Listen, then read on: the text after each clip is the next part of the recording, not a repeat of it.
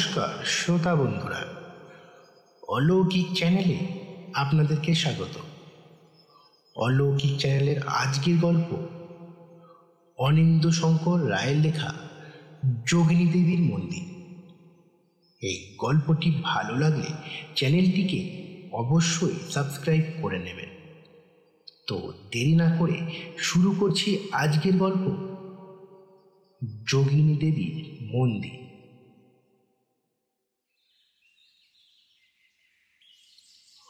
উত্তরবঙ্গের অসম সীমান্ত ঘেঁষে অখ্যাত গ্রাম নিঝুমপুরি আমার সহপাঠী বন্ধু সুশীল রঞ্জন চৌধুরীর জন্মভূমি। বংশ পরম্পরায় তারা সেখানকার অধিবাসী। আধুনিক সভ্যতা সংস্কৃতি বর্জিত কুসংস্কারে ভরা ক্ষুদ্র গ্রামাঞ্চল নিঝুমপুরের একমাত্র ব্যতিক্রম ডাক্তারি পড়ুয়া সুশীল রঞ্জন। গ্রাম ছেড়ে কলকাতায় গিয়ে পড়াশোনা করে। চৌধুরী পরিবারটা এমনিতে যথেষ্ট ধনী। সুশীলের ঠাকুরদা বাড়ির সর্বময় কর্তা। তিনি বিপুল জমি জমা ও ধন সম্পত্তির অধীশ্বর। উক্ত হৃদয়রঞ্জন চুয়াত্তর বছর বয়স পার করেও দাপটে তার রাজত্ব চালিয়ে যাচ্ছে। জমিদারি প্রথা অবলুপ্ত। তবু মানুষটির রাজসিক মেজাজে খামতি ঘটেনি এতটুকু। তার অনিচ্ছায় সে দেশে গাছের একটি পাতাও নড়ে না।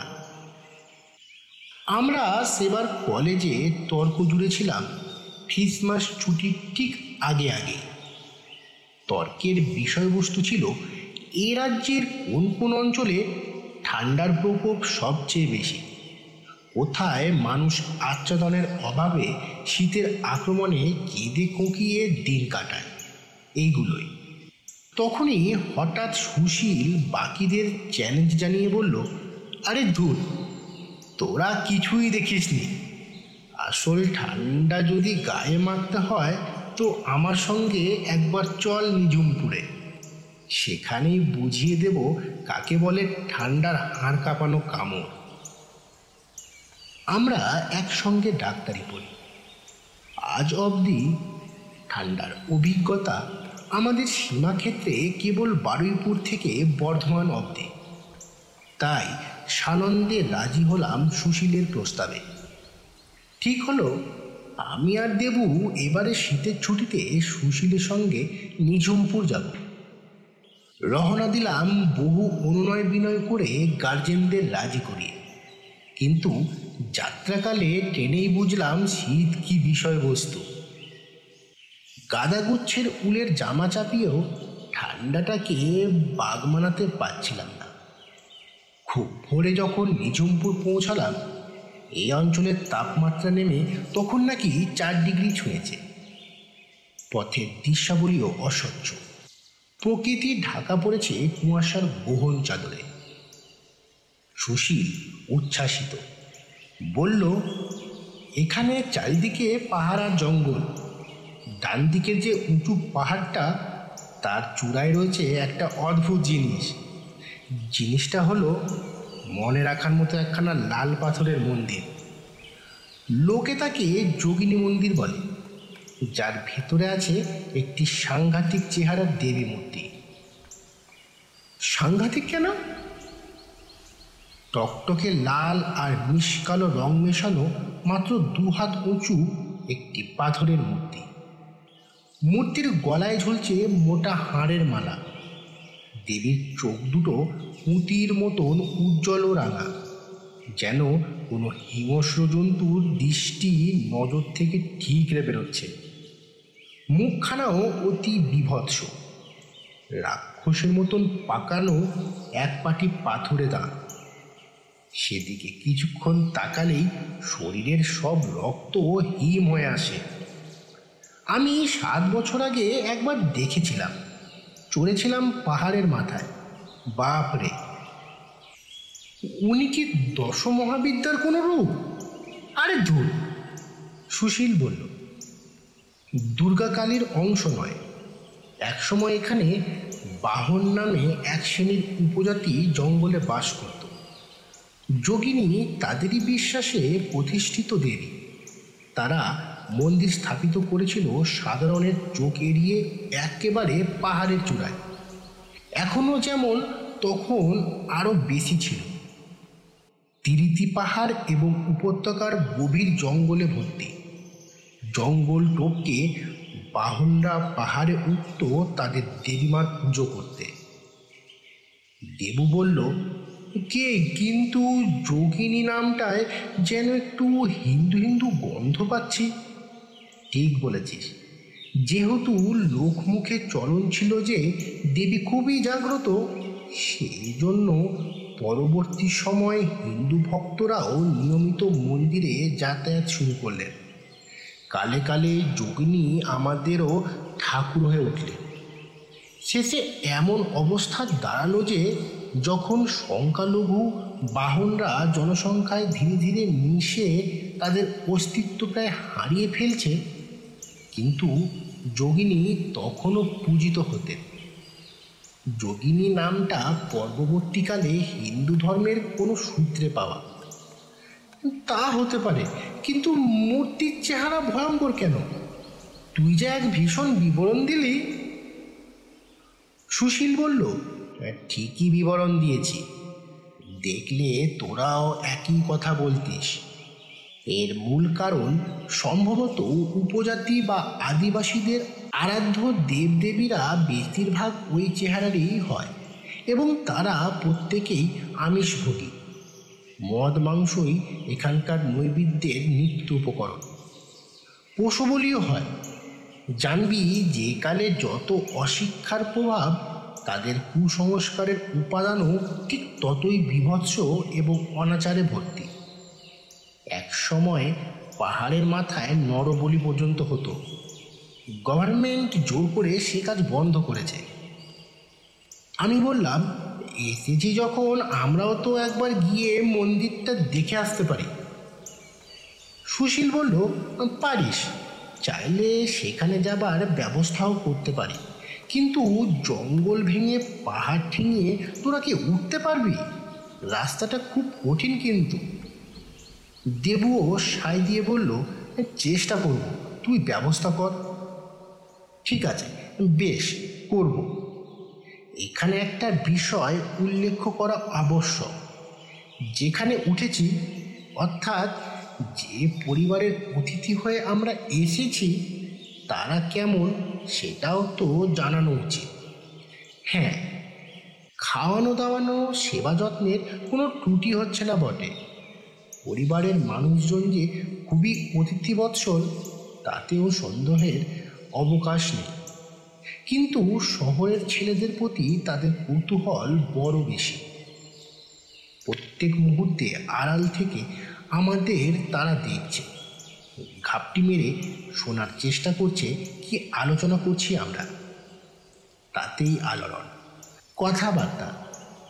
পাহাড়ের মাথায় ভৈরবী মন্দিরে যাবার ইচ্ছা প্রকাশে মুহূর্তের মধ্যে সবার জানাজানি হয়ে গেল। বাড়ির কেউ একজন চুপি চুপি শুনে ঠাকুরদা হৃদয়রঞ্জন বাবুর কানে আমাদের নিজস্ব আলোচনার বিষয়বস্তু ফাঁস করে দিলেন। ফলে সকালের নাস্তার পর হৃদয়রঞ্জন ডেকে পাঠালেন তিনজনকে। দোদর্বু প্রতাপ মানুষটির সামনে যখন দাঁড়ালাম, চেহারা দেখে মনে হলো বাপ বলে আত্মস্বরে এক হাঁক ছাড়ি পুরাকালের যোদ্ধাদের মতন বৃদ্ধের শক্তপোক্ত স্বাস্থ্য। যদিও মাথায় এক গাছেও চুল নেই, গোপখানা অবশ্য বিশাল। চোখের দৃষ্টিও অত্যন্ত তীক্ষ্ণ সবার উপরে মুখমণ্ডলিতে এক প্রকার কঠোর ব্যক্তিত্ব ধরে রেখেছেন। সুশীলের মুখে শুনেছিলাম, কম বয়সে নাকি তিনি এলাকায় রীতিমতো ত্রাস সৃষ্টি করেছিলেন। সোজা তাকালেন আমাদের দিকে। তিনজনকেই একই মাপকাঠিতে জারিপ করলেন। নিজের নাতিকেও ছাড়লেন না। সুশীলকে বললেন বন্ধুদের সঙ্গে তুমি ভৈরবী মায়ের মন্দিরে যাবে বলে ঠিক করেছ, ভালোই করেছ। আমি সব বন্দোবস্ত করে দিয়েছি। সকাল মাত্র সাড়ে আটটা। তোমরা আজই যাও, দিনে দিনে ঘুরে এসো। একটু থামলেন, তারপর বললেন, ওদিকের পথ তেমন ভালো নয়। বিশেষ করে পাহাড়ে চড়বার পথটা খুব খারাপ। গত বর্ষায় রাস্তা ভেঙে সম্পূর্ণ চৌচির তবু আমি বলব, একবার যখন বলেছ, ভৈরবী মায়ের মন্দিরে তোমাদের যেতেই হবে।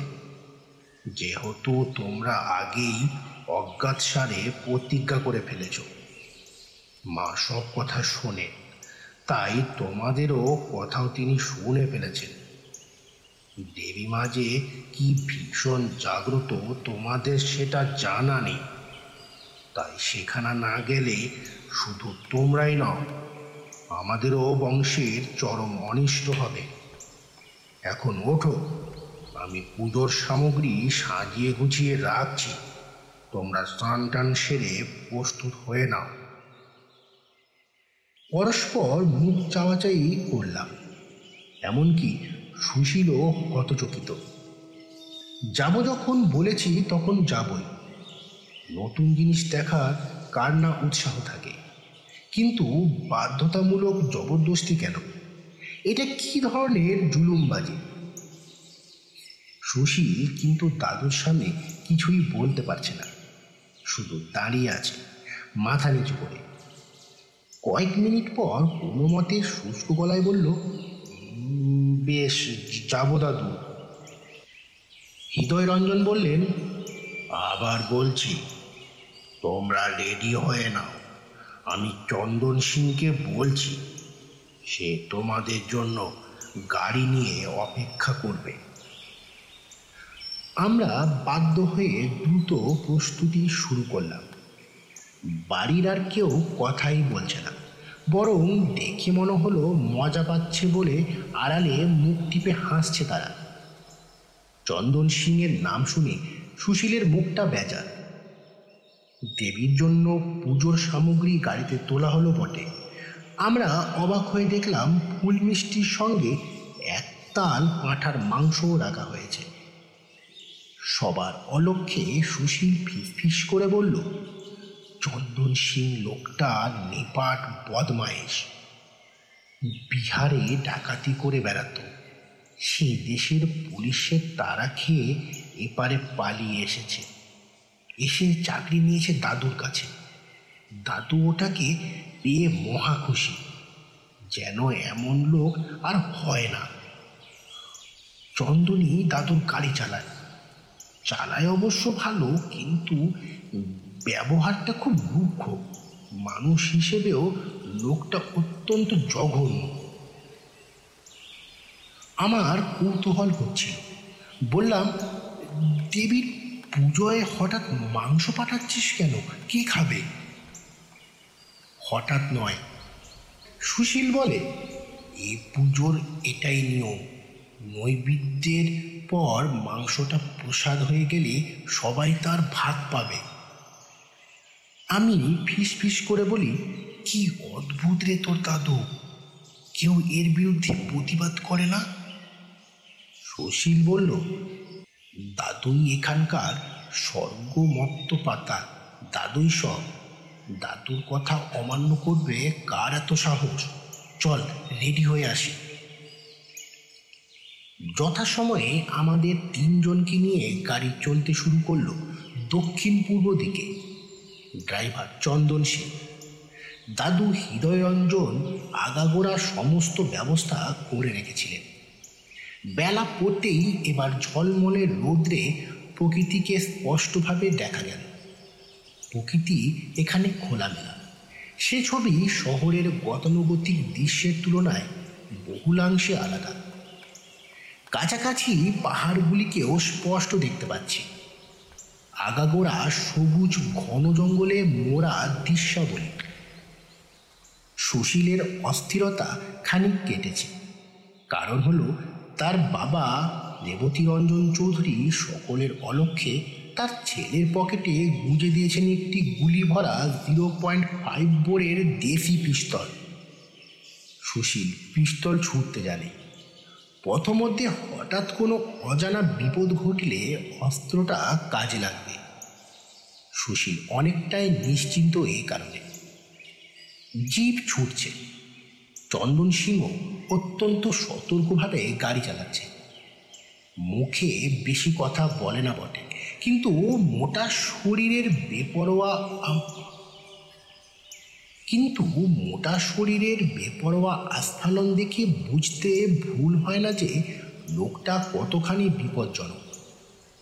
সুশীল ফিস ফিস করে বলল, যেমন হৃদয় রঞ্জন তেমনই তার চেলা চন্দন সিং ডাক্তারি পাশ করে আমি জীবনেও এখানে থাকতে আসব না। নিজের বংশের প্রতি সত্যি ঘেন্না ধরে গেছে। ঘণ্টা খানিকের মধ্যেই আমরা পাহাড়ের পাদদেশে পৌঁছে গেলাম। থামল জি সবিস্ময়ে দেখি চারিদিকে গভীর জঙ্গল, শাল, পাইন চিলে পাতার বিশাল বৃক্ষগুলি তাদের মোটা মোটা পা ফেলে মানুষের স্বাভাবিক চলার পথ রোধ করে দাঁড়িয়ে রয়েছে। সূর্যের আলো মাটি ছুঁতে পারে না, এমন ঘন পাতার ফাঁকে গাছের এক একটি মাথা। একটা বোল্ডার দেখিয়ে সুশীল বলল, এই যে লাল দাগটা দেখছিস, ওটা মন্দিরের চিহ্ন। মানে এই পথে আমাদের উঠতে হবে। অর্থাৎ সহজ চলার পথ বলে কিছু নেই। মানে পথ বলেই কিছু নেই। দুর্গম হিমালয়ে দুঃসাহসী টেকারদের মতন আমাদেরও সন্তর্পণে ব্যালেন্স না হারিয়ে উঠতে হবে চূড়ায়। না জানি কত কঠিন সে রাস্তা। তবে আমরাও টকবগে তাজা রক্তের তিন যুবক। ফলে পথকে অগ্রাহ্য করে উঠতে লাগলাম উপরে। এই জঙ্গলে জন্তু জানোয়ার নেই? দেবুর প্রশ্নের উত্তরে সুশীল বলে, নেই আবার। বুনো হাতির জন্য জঙ্গলটা বিখ্যাত। চিতাবাঘ, নেকড়ে, বায়সন সবই আছে। মাঝে মধ্যে ভাল্লুকও বেরোয় মহুয়ার লোপে দেবুর ভয়ার্থ স্বর। যদি মুখোমুখি পড়ে যাই? ভয় শুধু হাতিকে, অন্য কাউকে তেমন নয়। বাইসন অবশ্য মাঝে মাঝে সামনে পেলে মানুষকে সিঙ্গেল গুঁতো দিতে ছাড়ে না। তবে সে ভয় সামান্য। যাক, তোরা ভয় পাস না। আমরা পুজো দিয়ে দিনে দিনেই নেমে আসব। চলার সময় পুজোর জিনিসগুলি শক্ত করে ধরিস দেখিস যেন পড়ে না যায়। কিছু দূরে উঠেছি। এমন সময় হঠাৎ পাহাড় ঘুরে সামনে দাঁড়াল ড্রাইভার চন্দন সিং। তার উদ্ধত মুখে একরাশ বিদ্রুপ। তাকে দেখে ভুরু কোচকালো সুশীল। রুক্ষ স্বরে বলল তুমি আবার কোথা থেকে এলে? চন্দন চ্যালেঞ্জের সুরে বলল, বড়বাবু আমাকে বলেছেন পাহাড়ে উঠবার সময় যেন আপনাদের পাশে পাশে আমি থাকি। জঙ্গলটা যে খুব খতরনাক, উনিও জানেন। এত দূর এসেও সেই হৃদয়রঞ্জনের আদেশ, অসহ্য বোধ হল সুশীলও ধৈর্য হারিয়ে গর্জন করে বলল, না, তোমাকে আমার চাই না। তুমি নেমে গাড়িতে বিশ্রাম নাও। নিমেষে চন্দনের চোখ দুটো জ্বলে উঠল। লোকটা যে কত বড় সাংঘাতিক ক্রিমিনাল, ওই তাৎক্ষণিক পরিবর্তনেই ভালো মতন আন্দাজ পাওয়া গেল তার। সে সুশীলকে অগ্রাহ্য করে লম্বা লম্বা পা ফেলে আমাদের আগেই বোল্ডারটা টপকে গেল। তখনই সুশীলের যে চেহারা দেখলাম তা কখনো দেখব আগে ভাবিনি। বাবার দেওয়া পিস্তলটা সুশীল সঙ্গে সঙ্গে পকেট থেকে বার করে সোজা চন্দনের দিকে তাক করে বলল তুই যদি আর এক পাও আমাদের সঙ্গে এগিয়েছিস তো গুলি করে তোর বুক ফুটো করে দেব। দেখে নে, আমার কাছে একটা অস্ত্র আছে। সঙ্গে কোনো পাহারাদার লাগবে না। এরপর চন্দন সিংয়ের প্রতিক্রিয়াটুকু দেখবার মতো। আমাদের দিকে ঝটিকা তাকালো, যেন এক হিংস্র বাঘের সেই ক্ষণিকের দৃষ্টিতেই যে কত রকম খেলা একসঙ্গে খেলে গেল তার হদিশ মেলা ভার। পরক্ষণেই সবাইকে অবাক করে সে উচ্চ কণ্ঠে হা হা করে হেসে উঠল, পাগল নাকি? শেষে ছুটে নেমে গেল নিচে। কিছু দূরে দাঁড়িয়ে খ্যান খ্যানে সুরে বলল, আমাকে যেতে না দিয়ে কিন্তু ভালো করলেন না ছোটবাবু। এখন চললাম, তবে ডিউটি পালন না করে ফিরব না। মালিকের হুকুম মানতেই হবে। বলেই চন্দন সিং ঝট করে অদৃশ্য হয়ে গেল গাছের আবডালে। তাকে আর দেখলাম না। সুশীল রাগে গজরাচ্ছে লোকটাকে সে একেবারেই সহ্য করতে পারে না। বুঝলাম পরপর কয়েক বছর এক নাগারে বাইরের জগতের সঙ্গে মেলামেশার ফলে পরিবারের বাকি মানুষদের রুচি কৃষ্টির সঙ্গে মোটেই মিল খাচ্ছে না সুশীলের। ভবিষ্যতে তাকে অন্যত্র বসবাসের ব্যবস্থা করতেই হবে। তবে যাকেই ত্যাগ করুক মা বাবা ভাই বোনদের সম্মিলিত মায়ের অগ্রাসন কি কাটানো এত সহজে সম্ভব? যাই হোক, ওর ভবিষ্যৎ ও নিজেই বুঝবে। বুকে দম চেপে রেখে চড়তে লাগলাম উপরে দু হাত দিয়ে দুরন্ত ঝোপ জঙ্গল ঠেলে সরিয়ে। লতা পাতায় আমাদের পাগুলো জড়িয়ে যাচ্ছে। আমরা একটা বোল্ডার ছেড়ে অন্য বোল্ডারে লাফিয়ে উঠছি। মাঝে মাঝে সরসর শব্দ। চমকে উঠি, জন্তু জানোয়ার নয় তো? দেবুর আবার সাপে বড় ভয়। যদিও শীতকালে সাপ চট করে বাইরে বেরোয় না। উঠতে উঠতে এক সময় উঁচু গাছের ছায়া সম্পূর্ণ কেটে গেল। গায়ে ঝাঁপিয়ে পড়ল, সূর্যের পোখর আলো। কমে গেল ঠান্ডা। মিনিট পনেরো পরে হঠাৎ অভিভূত হয়ে দেখি কিছুটা উপরেই একটা লালচে রঙের পাকা কাঠামো। মানে ওটাই মন্দির। অর্থাৎ আমরা ভৈরবী মন্দিরে পৌঁছে গেছি। সুশীল বলল, "এ- এসে গেছি। চল, সবাই জুতো খুলে এক এক করে ভিতরে ঢুকি। তার আগে পুজোর জিনিসগুলো বের করে হাতে ধরে নিত। কিন্তু ভেতরে ঢুকে তিনজন বিস্ময়াবিষ্ট কোনো বিগ্রহই নেই গর্ভগৃহ ফাঁকা, ধুধু করছে। যোগিনী মায়ের মূর্তিটা কোথায়? সুন্দর বা কুশ্রী? বিগ্রহের তো এখানেই থাকার কথা। কোথায় অদৃশ্য হয়ে গেল?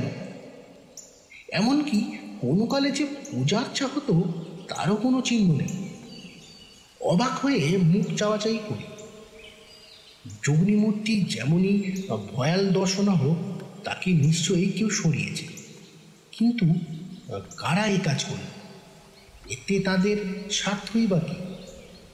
আমরা যখন এইসব ভাবছি, তখনই হঠাৎ উপস্থিত হলো একজন মোটা সোটা দর্শন বেটে মানুষ।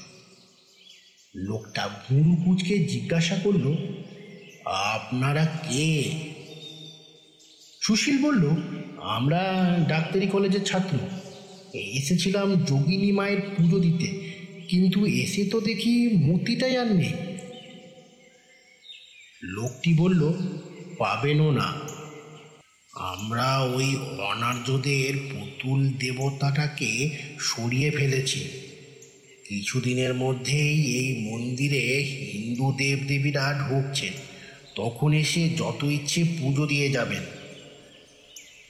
সুশীল ক্ষুদ্ধস্বরে বলল তার মানে আপনারা মন্দিরের আগের মূর্তিটাকে সরিয়ে ফেলেছেন? হ্যাঁ আধুনিক যুগের হিন্দু সংস্কারবাদী আমরা। ধর্মে যা কিছু পালনীয় কাজ, সবগুলোকেই বৃহত্তর সমাজের মধ্যে ছড়িয়ে দেবার চেষ্টা করছি। আমরা দৃঢ়ভাবে বিশ্বাস করি, সমস্ত ধর্মের মাঝে হিন্দুত্ববাদী একমাত্র সত্য। তাই মাঝে মাঝে এরকম জোর জবরদস্তি করে নিজের ধর্মের প্রসার ঘটাবার কাজে লেগে পড়েছি। আর এই কাজটাই দ্রুত শেষ করার জন্য আমাদের অন্য ধর্মের উপাসনার স্থানগুলি গায়ের জোরে দখল নিতে হয়।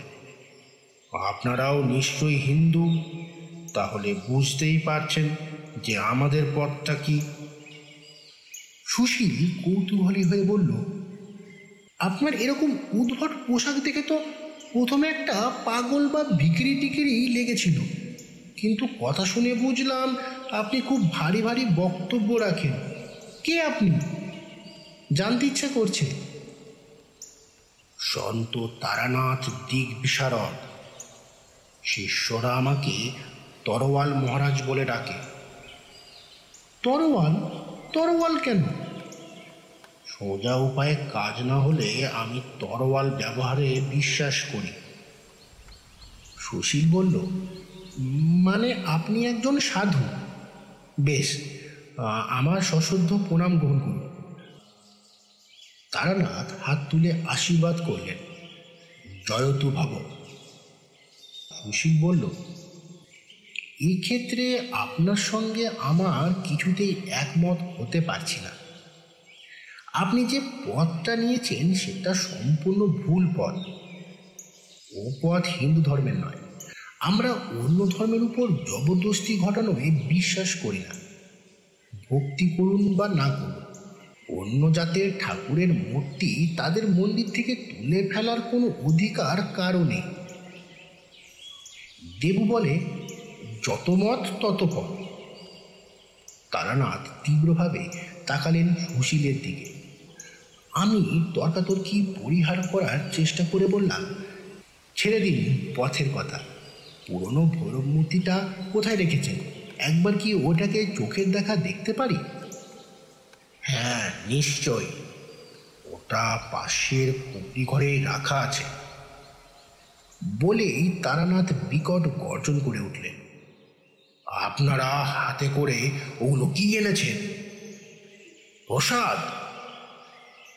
সঙ্গে মাটির ভাঁড়ে একতাল মাংস? একটা হিন্দু মন্দিরে ওসব নিয়ে ঢুকেছে? ছি ছি, আপনাদের লজ্জা করছে না? কালই আমি যজ্ঞ করে স্নান শুদ্ধি করেছি, আর আজই এক্ষুনি এগুলো ছুঁড়ে ফেলে দিন জঙ্গলে। কুকুরে নেকড়েতে এসে খেয়ে যাক। সঙ্গে সঙ্গে সে আদেশ পালন করলাম। কোথা যেমনই হোক ঠাকুর পুজোয় কোনো ধরনের আমিষ নিবেদন আমিও ঘোরতর অপছন্দ করি। সমস্ত ধর্মে নিষ্ঠাই হলো আসল বস্তু। কিন্তু তার নির্দেশ মতো কাজ করেও কি তারানাথকে আমরা খুশি করতে পেরেছিলাম? মনে হলো না। তবু আবার অনুরোধ করলাম, বলুন না মহারাজ, কোথায় গেলে আমরা যোগিনী মূর্তিটার দর্শন পাবো? হঠাৎ তারানাথের চেহারা পাল্টে গেল। তিনি দাঁত কর্মর করতে করতে বললেন, তোমরা বুঝি ভেবেছ আমি একা আছি, তাই যেমন খুশি ব্ল্যাকমেল করতে পারবে কিছুই জানো না হে মূর্খের দল। আমার শিষ্যরা বেশি দূরে যায়নি, তারা কাছাকাছি আছে, ডাকলেই এখানে চলে আসবে। ইচ্ছে করলে তোমাদের আমি এক্ষুনি কুচি কুচি করে কেটে পাহাড় থেকে ছুঁড়ে ফেলে দিতে পারি। কেউ বাঁধা দেবে না, কারণ এই জায়গায় কোনো মানুষ আজকাল পুজো দিতে আসে না। বলতে বলতেই সন্ন্যাসী তারানাথ জ্যোতিটি তার কোমর থেকে একটা তরোয়াল টেনে বের করলেন। খুব লম্বা নয় অস্ত্রটা তরোয়ালের বদলে বরং তাকে কিপান বলাই ভালো। তার চোখ দুটো রাগে জল জল করছে মুখভঙ্গিও হিংস্র পশুর মতো। আমরা সব হয়ে কয়েক কদম পিছিয়ে এলাম। তিনি এমন করে তরোয়ালটাকে মাথার উপর তুলে বনবন করে ঘোরাতে আরম্ভ করেছেন যে, যেন এক্ষুনি আমাদের কচু কাটা করে ছাড়বে। কার্যকলাপ দেখে সুশীল রঞ্জন চেঁচিয়ে বলল ওটা আপনি কি করছেন সাধু বাবা? ওটা ঘোরানো বন্ধ করুন। বেশ, কথা দিচ্ছি। যে পুরনো যোগিনীর মূর্তিটি আর দেখতে চাইব না। এবার খুশি হবেন তো? দেখবে না কেন? তারানাথ বললেন, সাহস থাকলে নিশ্চয়ই দেখবে। ওটা পাশের পুকুরি ঘরে। যদি বুকের পাটা থাকে তো দেখে এসো গিয়ে। কিন্তু অবস্থা দেখে আতঙ্কে চেঁচিয়ে ওঠো না। তাতে তোমাদেরই ক্ষতি হবে। যদি কোনো রকম হই হট্টগোল করে লোক জড়ো করো, তার ফল কি হবে জানো? আমার চেলারা আমাকে এমনি এমনি তরোয়াল মহারাজ বলে না। বেগরবাই করলে তিনটে মুন্ডু ঘ্যাঁচ করে গড়িয়ে পড়বে মাটিতে। কয়েক সেকেন্ড নীরবে কাটল। আমি বন্ধুদের নিয়ে সরে পড়তেই চেয়েছিলাম। এরকম একটা প্রায় উন্মাদের দৃষ্টির সামনে বেশিক্ষণ দাঁড়িয়ে থাকাও বিপজ্জনক। কিন্তু সুশীল আগেই দ্বিতীয়বার সাহসের পরিচয় দেখিয়ে বসল। নিজের পকেট থেকে পিস্তলটা বার করে তাক করল তারানাথ মহারাজের দিকে। বলল সব কিছু সোজা নয় সাধু বাবা। আমার হাতে কি রয়েছে দেখতে পাচ্ছেন আমাদের মাথা কাটার আগে আমি আপনার বুক ফুটো করে দেব। আপনার সঙ্গে কোনো ব্যক্তিগত শত্রুতা নেই। তা সত্ত্বেও আপনি যে অন্যায় আদর্শ নিয়ে এগোতে চেষ্টা করছেন, তার জন্য আপনাকে কিছুতেই ক্ষমা করব না।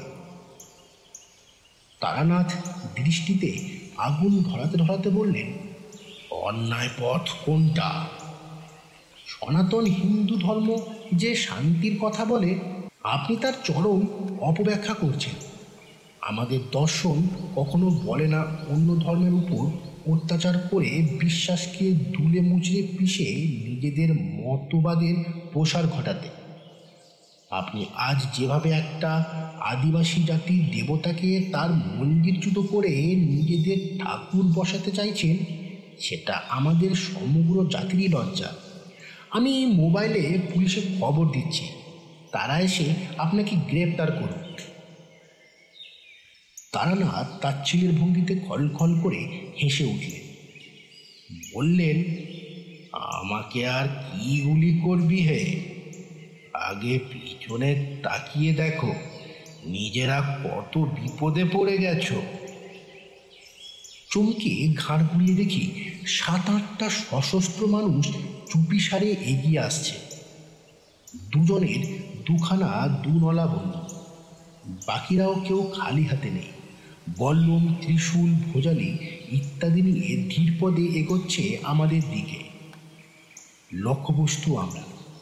নিশ্চয়ই তারানাথের শীর্ষ ভক্তরা। আমি চাপা কণ্ঠে সুশীলকে ধমকে বলি, মূর্খের মতন পিস্তল না চালিয়ে হাত তুলে সিলিন্ডার কর। নইলে এতজনের আক্রমণে আমরা প্রাণে মারা পড়ব। কিন্তু সুশীল শুনলে তো, তার ধমনীতে যে হৃদয়রঞ্জন চৌধুরীর রক্ত হয়েছে আক্রান্ত হয়েও বিন্দুমাত্র না দমে গুলি চালালো তারানাথকে। তারানাথ কাঁধে গুলি খেয়ে একটা অস্ফুট আওয়াজ তুলে মাটিতে পড়ে গেলেন। সঙ্গে সঙ্গে থমকে দাঁড়িয়ে গেল অনুচরগুলি। তারানাথের মতন অবিন্যস্ত নয়। তাদের সবারই পরনে সন্ন্যাসীর পোশাক। যদিও কোন শ্রেণির মানুষেরা কোন আশ্রম থেকে ধর্মের পাঠ নিয়ে এসেছেন, ভগবানই জানেন। হাব ভাব দেখে তো ভক্তের বদলে ঠ্যাঙারে বাহিনী লাগছে। এমন যে ঘটবে বোধ হয় স্বপ্নেও ভাবতে পারেনি। চিন্তাও করতে পারেনি তাদের দলপতি গুরুদেব এইভাবে চোখের উপর গুলি খেয়ে লুটিয়ে পড়বেন। লোকগুলি ব্যাপারটা দেখে সামান্য থমকে গেল। কিন্তু তার মধ্যেই আমাদের সপক্ষে একটি অভাবনীয় ঘটনা ঘটে গেল। সবিস্ময়ে দেখলাম, কোনো অতি শক্তিশালী ব্যক্তি পিছন থেকে একাই এসে চার পাঁচজন আক্রমণকারীকে লাঠি চালিয়ে ধরাশায়ী করে ফেলল। মাটিতে ছিটকে পড়ল তাদের হাতের বন্দুকগুলো। বাকিরা শক্তি দেখে কয়েক হাত তফাতে দাঁড়িয়ে বিস্মিত চক্ষে তাকিয়ে রইল তার দিকে। কে আমাদের এই অপ্রত্যাশিত রক্ষাকর্তা? পরম চম, সে লোক কেউ নয়, আমাদের গাড়ির ড্রাইভার চন্দন সিং। একটু আগে যাকে সুশীল পাহাড়ে ওঠার সঙ্গী না করে দূর দূর করে খেয়ে দিয়ে দিয়েছিল। তা সত্ত্বেও সে তার স্বীয় দায়িত্ব পালন করেছে। নিজ থেকে উঠে এসে প্রাণ রক্ষা করেছে আমাদের। চন্দন দৌড়ে গিয়ে তারানাথকে ধরে দাঁড় করাবার চেষ্টা করল। বলল, সেরকম কিছুই চোট পাননি মহারাজ। কাঁধে সামান্য লেগেছে। দুদিন বিশ্রাম নিলে সম্পূর্ণ ফিট হয়ে যাবে। ইনারা যে আমাদের খোদ কর্তার নাতি, আপনি কি জানতেন সে কথা? তারানাথ এই কথায় ভিড়মি খেলেন কি বললে চন্দ এরা হৃদয় রঞ্জনের আত্মীয়। শুধু আত্মীয় নয়, নাতি। বিশেষ করে যে ছেলেটা গুলি ছুঁড়েছিল ওই দেখুন, সামনেই দাঁড়িয়ে আছে। ওর নাম সুশীল রঞ্জন চৌধুরী। হৃদয় রঞ্জনের নামে গোটা অঞ্চলেই যে মানুষের বুক কাঁপে, বুঝলাম সেটা। যখন দেখলাম সবাই ভয়ে চুপ হয়ে গেছে। গুলি খাওয়া আহত তারানাথ সাধু আর লুকিয়ে পড়া শিষ্যরাও।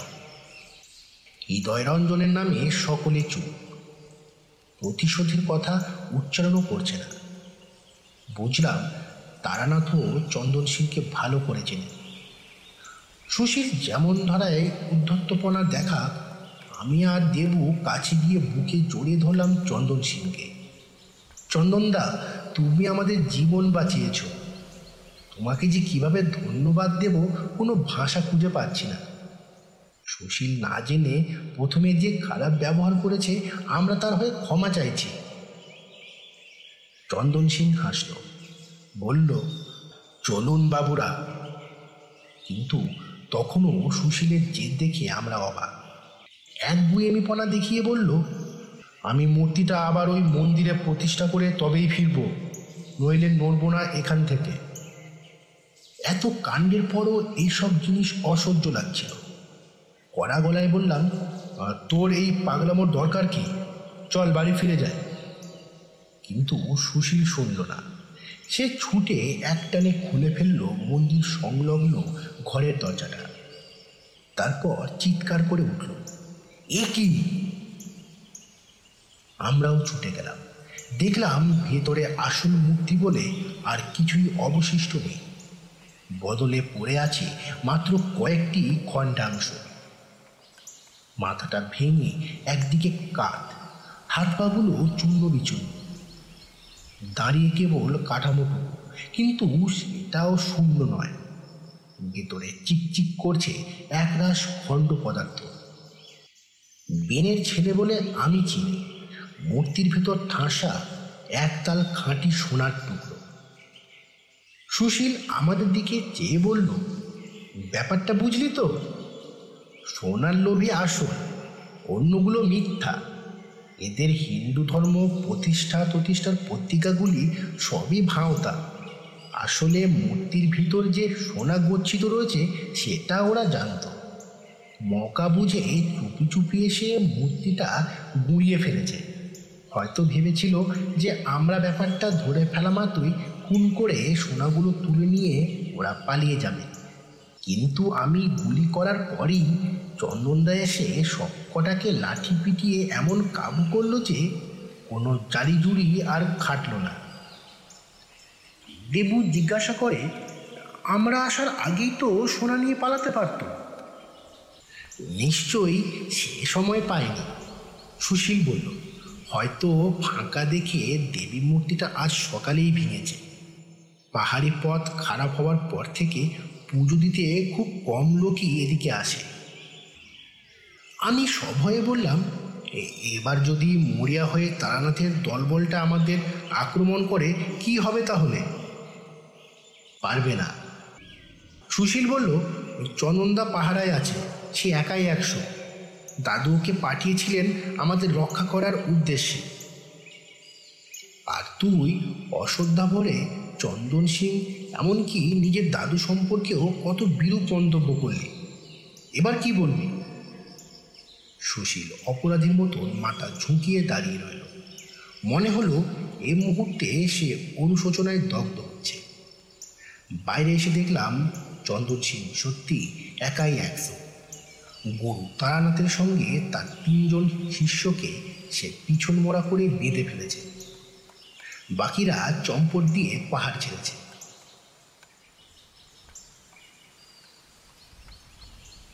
এখানে শেষ হল অনিন্দ শঙ্কর রায়ের লেখা যোগিনী দেবীর মন্দির। এই গল্পটি আপনাদের কেমন লাগল অবশ্যই জানাবেন কমেন্ট বক্সে। আর যারা স্পটিফাই বা অন্যান্য পডকাস্ট সাইট থেকে আমাদের গল্প শুনছেন, অবশ্যই আমাদের অলৌকিক সাইটটিকে একটু ফলো করে দেবেন। গল্পটি ভালো লাগলে চ্যানেলটিকে সাবস্ক্রাইব করে একটি লাইক করে দেবেন। ধন্যবাদ।